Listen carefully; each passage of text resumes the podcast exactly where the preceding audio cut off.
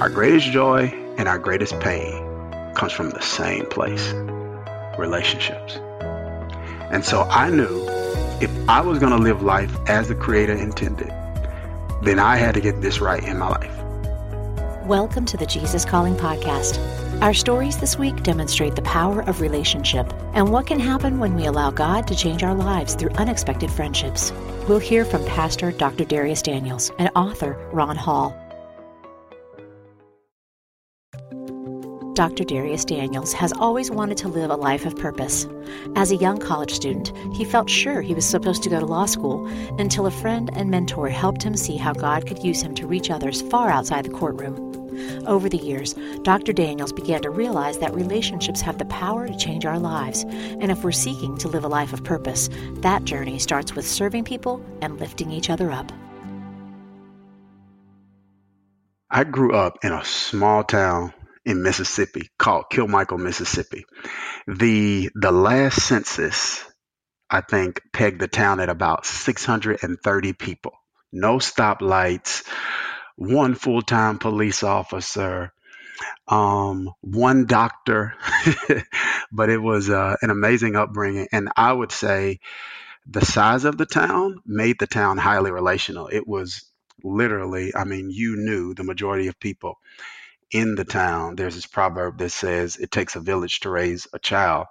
And my life is really the fruit of some of the relationships that I formed early on in my life in that small town and the impact that those relationships had in, in my formation.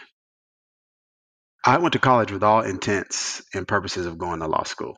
We had to take classes on political theory a lot of the political theorists that we were studying, some of them were actually theologians. I started sensing the call, the sense, the urge, the prompting to use my life to serve people in a different way other than the courtroom when I started seeing the impact that some of these actual political theorists had on shaping our world and shaping the way that people think.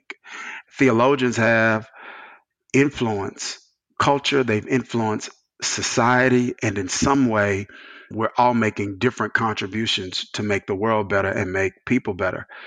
And so that's when I started sensing the call of God to abandon my law school plans. It took me about two years to get to the place where I fully let go of them.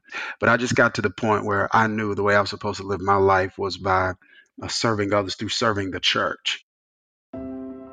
I cannot overstate the power of one person's ability to change a life. Sometimes you are planting seeds and you are making an impact, and you have no idea the fruit that's going to come from someone else's life later and the impact that you have actually made there are several all throughout my life. I mean, probably beginning with my dad. That's going to be the first one. But in the book, I talk about a story with one guy. His name is Terrence Alexander.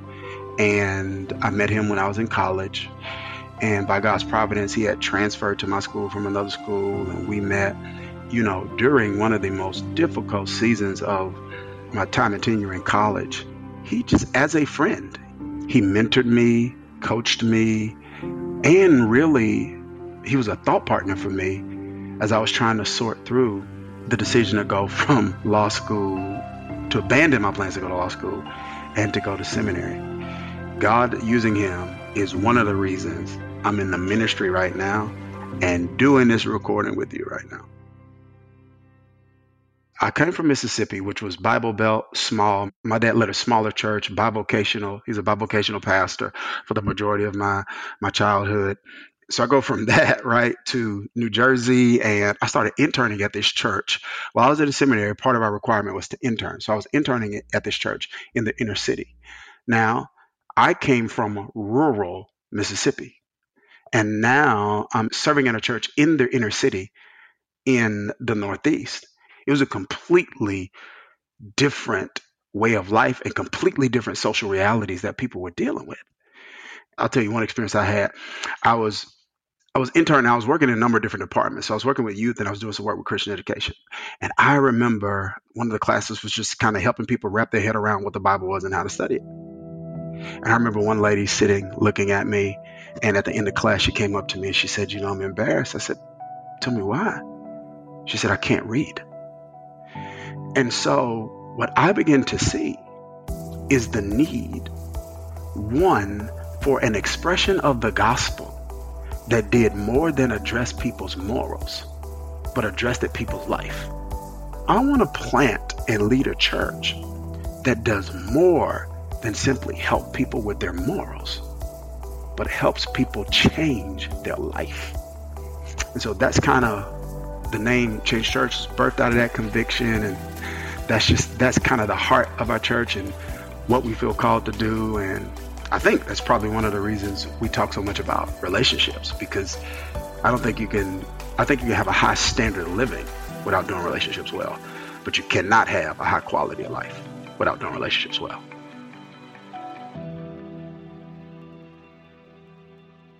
Relational intelligence is the ability to define and align your relationships. And so when I say define and align, this is what I mean. I mean, it's possible to give labels to relationships that those relationships don't actually reflect. Just because I call someone a friend doesn't actually make them one. So that's the defining part. So this whole idea of aligning your relationships, it's about aligning your own personal investment and it's about aligning your expectations so that you aren't expecting something consistently from someone who is unable or unwilling to give it. That leads to frustration. It leads, sometimes it leads to pain and betrayal and things of that particular nature. And um, no one is perfect. We're not God. So there are going to be times where, you know, we make relational mistakes. But it's one thing to make those kind of mistakes because we're imperfect. It's another thing to make those mistakes because we're naive. There's no area of our life, no area of our life that is not directly or indirectly impacted by our relationships. Our physical well being, our financial well being, our relational well being, our spiritual well being. And I go so far as to say in the book, which I believe, that relationships are purpose partners. That at the end of the day, purpose isn't just about the acquisition of things. Purpose is about assisting people in some way. When you carry out your life's purpose, you're going to be adding value to other humans, directly or indirectly. Dr. Daniel's book, Relational Intelligence, is available wherever you buy books. We'll be right back with our interview with the author of the New York Times bestselling book, Same Kind of Different as Me, right after this message from Jesus Calling.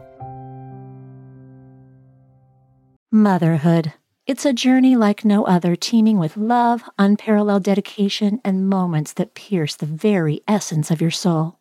It's a trek that demands to be celebrated, lauded, and embraced in its entirety. Celebrate the moms in your life this Mother's Day with two beautiful gift books Jesus Calling for Moms by Sarah Young and Grace for the Moment for Moms by Max Lucado. These heartfelt devotionals will remind the moms in your life just how special they are. Jesus Calling for Moms and Grace for the Moment for Moms are available now where all books are sold. During times of transition and unknown next steps, it's more important than ever to cling to the promises of God and to tune your ear to what Jesus has to say. Jesus Calling for Graduates is an encouraging compilation of 150 devotions from Sarah Young's brand.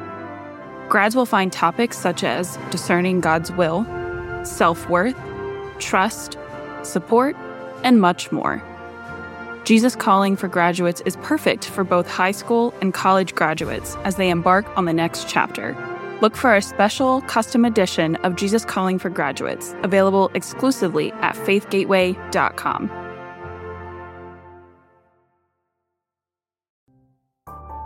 In this season, it's important to remember to help the people in our communities by shopping locally, something that's important to Jesus Calling author Sarah Young. Because as she says, I'm very grateful that there are local Christian bookstores committed to bringing the best in Christian resources to cities and towns around the world. So this week, remember to look for Jesus Calling products at your local bookstore. And if you can't get to a local bookstore near you, remember to check online at a favorite local retailer to see if shipping or curbside pickup is available.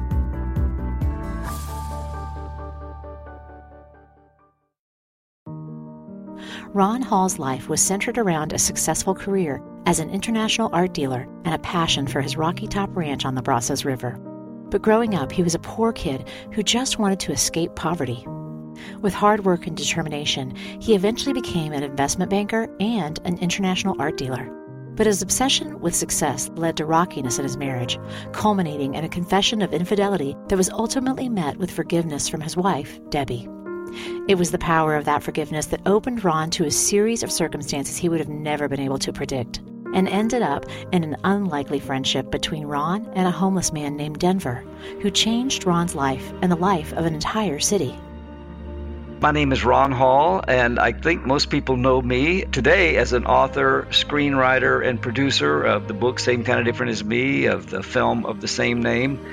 I run a, a homeless foundation that we call the Same Kind Foundation, which is named after our book, Same Kind of Different as Me. Some people also know it as the Same Kind of Different as Me Foundation, where we uh, we try to raise money and, and help the homeless.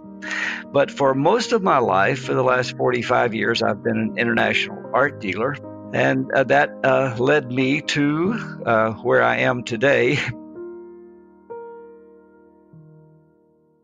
My mother was uh, a Christian woman who took us to church and made us be in Sunday school and church every Sunday. But we never talked about that other than when she woke us up on Sunday morning. She said, It's time to get dressed for Sunday school. And uh, the only excuse for not going was you would have to wake up dead.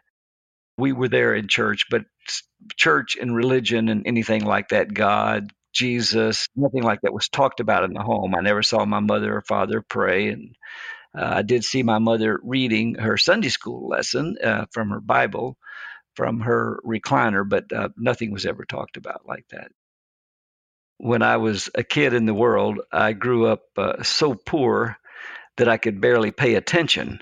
So it was, uh, I had no ambition really uh, to do anything except uh, escape poverty.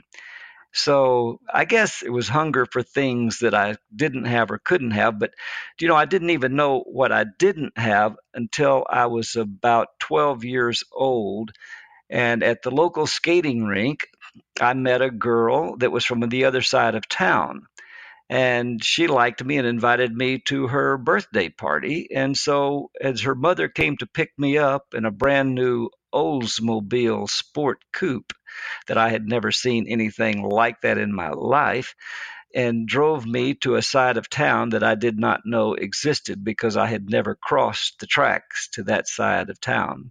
And all of a sudden, I saw beautiful manicured lawns and big homes and big trees and and beautiful cars parked in driveways. And so when I saw what other people were living like, I said, "Wow, this is what I want." You know, um, so from that day forward, I began dreaming of getting to a point where I could own the Oldsmobile Sport Coupe and where I could live in a home with, with a beautiful manicured lawn and a big home. And uh, so I began dreaming of those things and, and planning. Truthfully, you know, I, I didn't feel that I was smart because in our high schools, I was never encouraged to do anything. In fact, uh, we didn't even have a college counselor in my high school. They made an announcement one day and they said anybody that wants to go to college uh, needs to be here on Saturday morning to take a test. And, uh, you know, that's the first I knew that you had to take a test to get in college, and it was called the ACT test back then. And so I showed up that Saturday morning and took the test, and I never knew even how I did on it, but uh, I guess I made it up to get in college. And so I went to talk to the principal, and I said, I want to go to college. Where should I go? And my principal said, Well, I really only know two colleges because I went to both of them. That's East Texas State and North Texas State. So I said, Well, okay, I guess I'll go to East Texas State. That sounds more interesting. So that's how I decided on college my plan then for success was to go to TCU and marry one of those rich girls. Debbie was not a rich girl. Debbie just happened to be about the poorest girl at TCU financially, but she was rich in many other ways, and she was very rich in spirit. And uh, God knew what He was doing when He put uh, when He put her into my life. So. Debbie uh, and I were kind of on the same path. She had grown up a lot like me in church, but but not a believer, and so we started life together. We were drawn to each other, so we were all about our parties and fun. And we didn't go to church together. I never went to church with her until after we got married. I enjoyed the parties much more than the classes, and so I ended up being drafted into the army.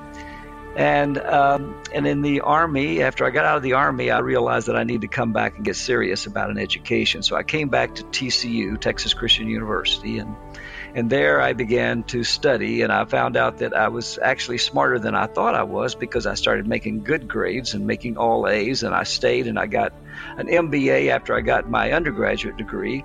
And there, uh, then all of a sudden, I was uh, offered a really great job as a, an investment banker at a, at a local bank.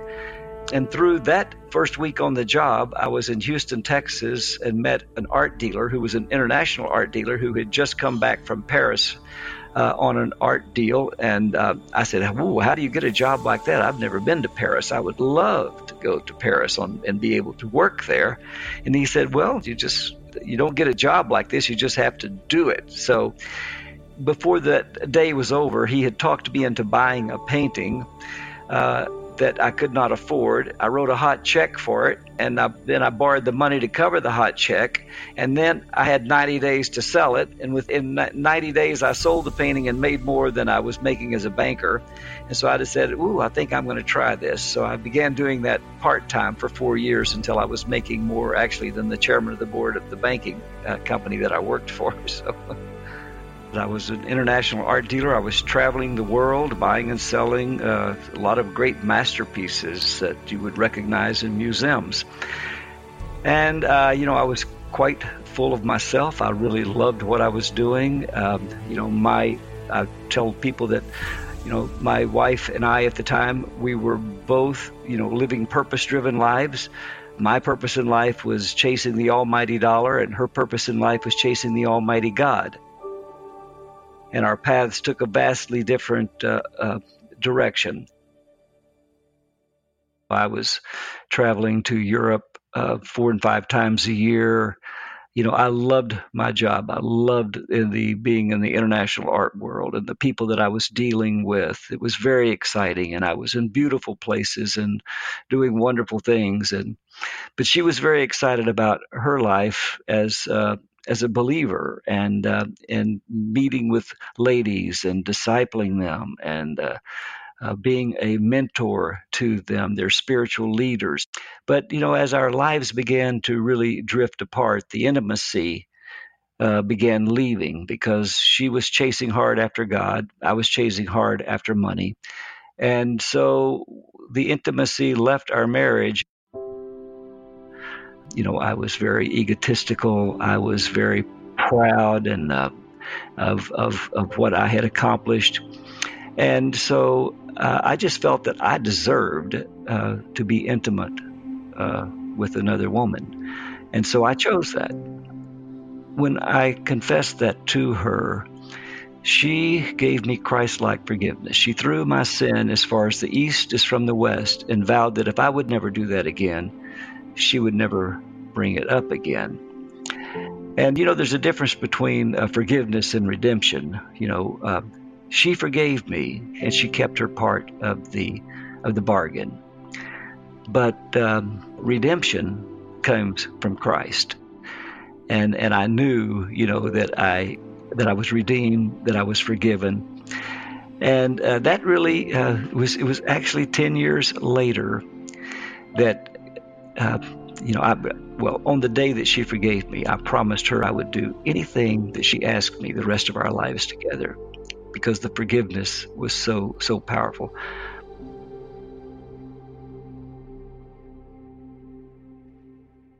After uh, I had violated our marriage and uh, had experienced uh, that forgiveness, she asked me to begin volunteering at a homeless shelter. This was going to be something, I guess, that would bring us uh, back together. I didn't know at the time. I, I did it reluctantly, but uh, we showed up at a shelter after she had a dream about a particular homeless man that would change our lives in our city. And she woke me up the next morning and she said, Ron, it was like a verse from Ecclesiastes uh, 9:15 where Solomon said there was found in the city a certain poor man who was wise and by his wisdom our city and our lives will be changed. And so she asked me that morning to go with her into the inner city of Fort Worth, Texas, in search for this wise man of her dream. And so that morning, um, got in our car and started driving around the inner city because she said in her dream she had actually seen his face.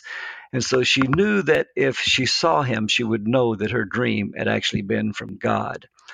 And so we began looking for this uh, homeless man in her dream but we didn't see him. So we stopped later that afternoon and began volunteering at uh, an old rundown homeless shelter in the inner city, Fort Worth. And we'd been there a couple of weeks when uh, serving an evening meal. When all of a sudden, uh, in storms in this giant looking man wearing no shirt and no shoes and just some raggedy old unzipped breeches, and he's screaming at the top of his lungs, I'm going to kill whoever done it. I'm going to kill whoever stole my shoes. And Debbie said, That's him. And I said, That's who? She said, That's the man in my dream. And then she told me, I believe I heard from God, Ron, that you have to be his friend and find out if my dream was real.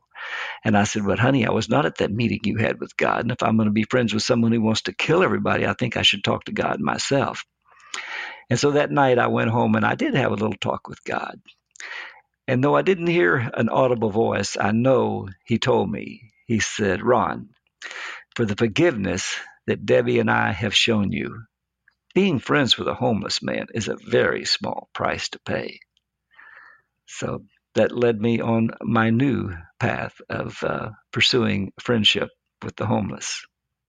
Well, the next morning, after I had that talk with God and after our initial meeting, our initial encounter with Denver, where he was threatening to kill everyone, uh, Debbie asked me to go in search of him and to um, see if I could get him in my car and take him to have coffee and, and find out about him. And uh, she really wanted to know if her dream was real and if this was a poor wise man.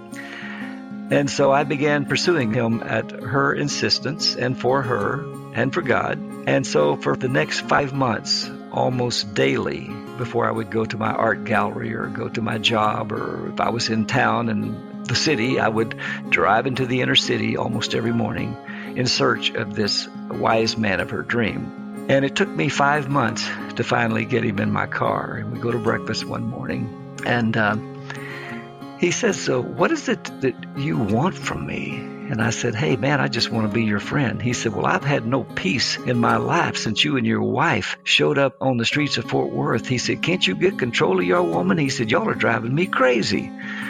And I said, Well, Noah, as a matter of fact, I can't get control of my woman because uh, she's on a mission from God that we have to be your friends. And so she's told me that I have to be your friend, and so I want to be your friend. And he looked at me with this incredulous look, and he said, "Well, you, you want to be my friend?" And I said, "That's it, straight up, man. There's no other reason for me to be here." But you know, that was really a lie. I was wanting to be his friend because Debbie was asking me to be his friend. Uh, I mean, I was just so incredulous. I thought, "Hey, buddy." Uh, you just looked a gift horse in the mouth. That's an old Texas expression, you know. so you just looked a gift horse in the mouth. You don't know who you're talking to and what I can do for you because, after all, you are the man of my wife's dream. And if she wants you to have some new shoes and new clothes, I can do that for you. I can get you a new car. I can even get you an apartment or a house. I have the ability and the financial resources to do all those things for you. And truthfully, you have nothing to offer me and so you just better behave yourself and be nice. So if you want any of these uh, things that I can do for you, that was the arrogant person in me thinking that he had absolutely nothing to offer me in a friendship, and that uh, that I would be his benefactor if he cleaned up and behaved himself. He lived by a dumpster in the inner city of Fort Worth, and he was known as suicide on the streets because uh, they said messing with him was the equivalent to committing suicide. And uh, he always carried a baseball bat, and that was his form of protection. And he didn't, uh, nobody messed with him, and really nobody knew his name because he didn't tell anybody his name. And that morning uh, at breakfast, I asked him, I said, uh, What is your name? And I said, I know it's not suicide. And he said, Well, it ain't none of your business. And I said, Well, in case you're wondering, my name is Ron Hall. And uh, he thought about it a second and he looked at me and he said, Okay, my name's Denver. And uh, so that's how we got started. And so it was uh, the next day after that meeting. I went to see him at his dumpster, and I took a seat on the curb next to him uh, at a stinking dumpster, and he was dressed in ragged clothes. And I took a seat on what I eventually called uh, the classroom of the University of Denver he was staring into my eyes and wasn't saying anything, and he was scaring the living daylights out of me because I still believed uh, a man named Suicide, he was dangerous and he was crazy, I thought. And I thought maybe my mind was really so warped about this that I thought that maybe the man of Debbie's dream had been sent by God to kill me as my punishment for being unfaithful 10 years earlier because it made no sense to me why I had to be friends with a crazy man known as suicide.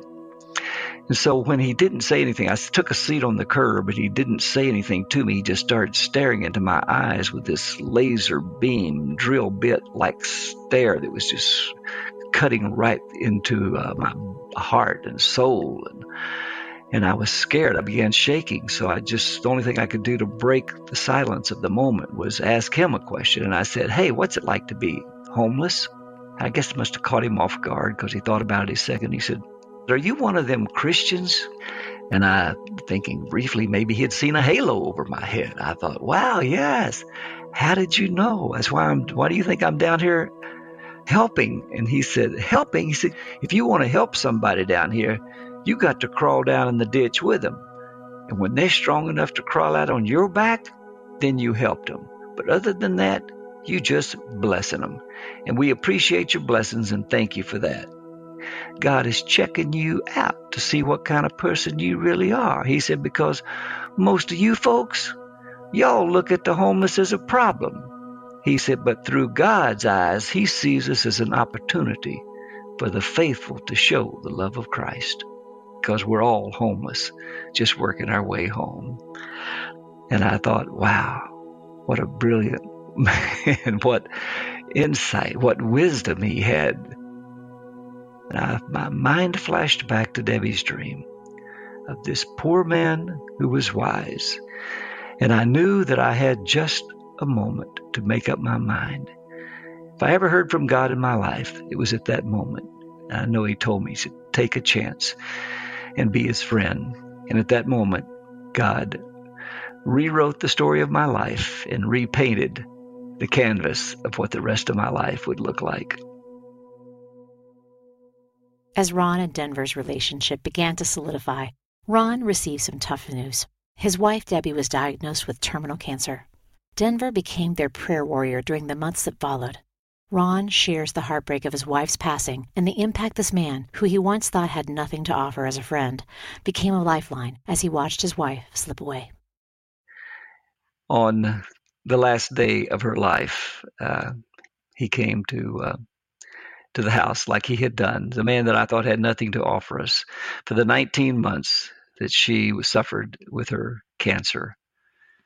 Uh, he would show up at our doorstep every morning uh, or at the hospital with a fresh, relevant message that he had gleaned from hours on his knees at night by his dumpster. He stayed up all night long for those 19 months, praying and interceding for us.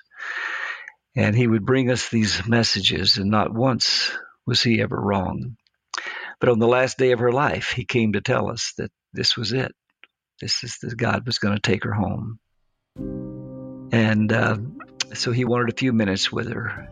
So he he wanted it alone. But he went in and he kneeled beside her bed and he said, uh, Miss Debbie, I was talking to God last night and he told me the only reason you've been hanging on so long is because you don't know who's going to take care of the homeless when you pass. He said, but God told me, he said, Denver, you go tell Miss Debbie to lay down her torch and you pick it up, Denver, and you carry it for the rest of your life. And he said, so that's what I'm going to do, Miss Debbie. So she asked him if he would speak at her funeral and share another dream that she had and vision for a new homeless mission in Fort Worth. And uh, when they got through talking, he kneeled beside her bed. And a man who was 16 years old at one time and had been roped and dragged by the Ku Klux Klan for helping a white woman change a flat tire. And the Klan had made him promise he would never again speak to a white woman and he had kept that promise for more than 50 years. He kneeled beside her bed. He kissed her on the forehead and told her, Miss Debbie, I'll see you on the other side and I'll carry your torch. Her final words to me were, Don't give up on Denver, Ron. God is going to bless your friendship in a way that you can never imagine. And with that, you know, a few hours later, she entered the kingdom of heaven and Jesus saw her face. soon after helping raise uh, $30 million and building that new homeless mission of Debbie's dream, Denver was honored as the Philanthropist of the Year in the city of Fort Worth for helping raise that money.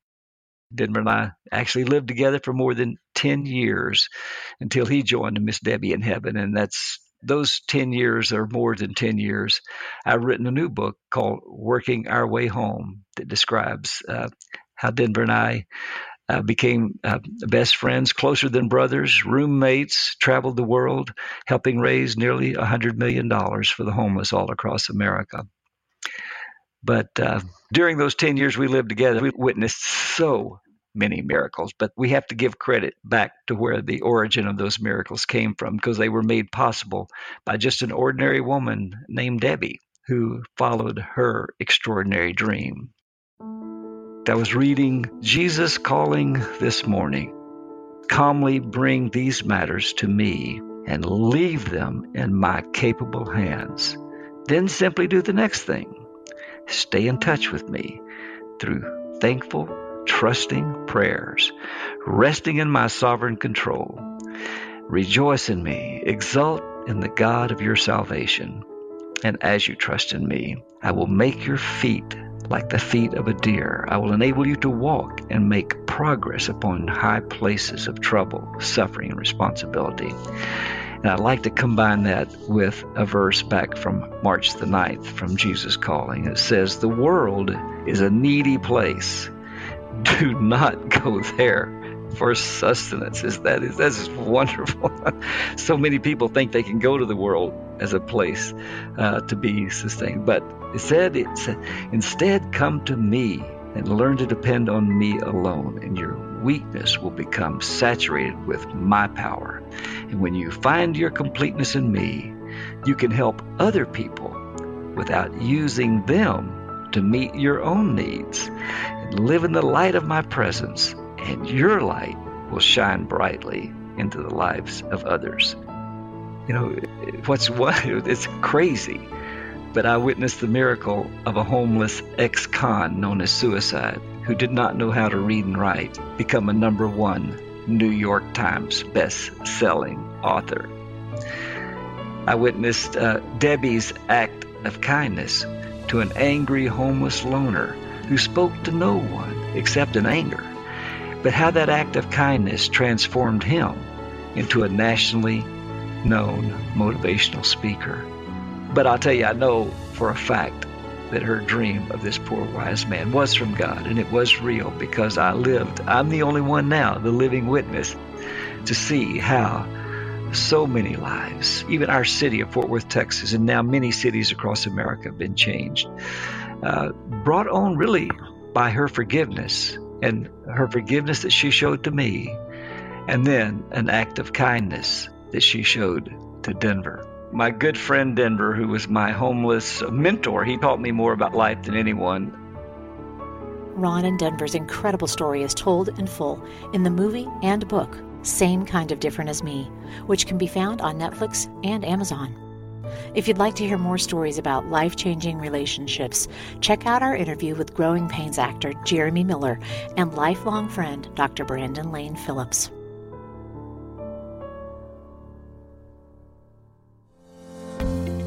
Next time on the Jesus Calling podcast, we speak with motivational speaker and best-selling author Dr. Rick Rigsby Dr. Rigsby is a master communicator whose stories inspire people all over the world with truths from the wisest man he ever met, his father.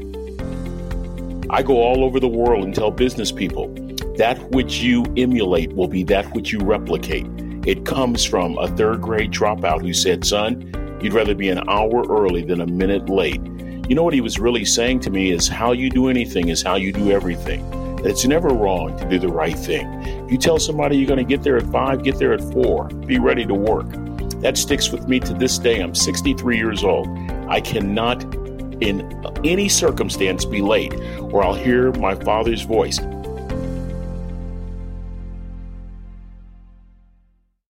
Do you love hearing these stories of faith weekly from people like you whose lives have been changed by a closer walk with God? Then be sure to subscribe to the Jesus Calling Stories of Faith podcast on iTunes, Stitcher, or wherever you listen to your podcasts. If you like what you're hearing, leave us a review so that we can reach others with these inspirational stories. And you can also see these interviews on video as part of our original web series, with a new interview premiering every other Sunday on Facebook Live. Find previously broadcast interviews on our YouTube channel on IGTV or on jesuscalling.com slash video.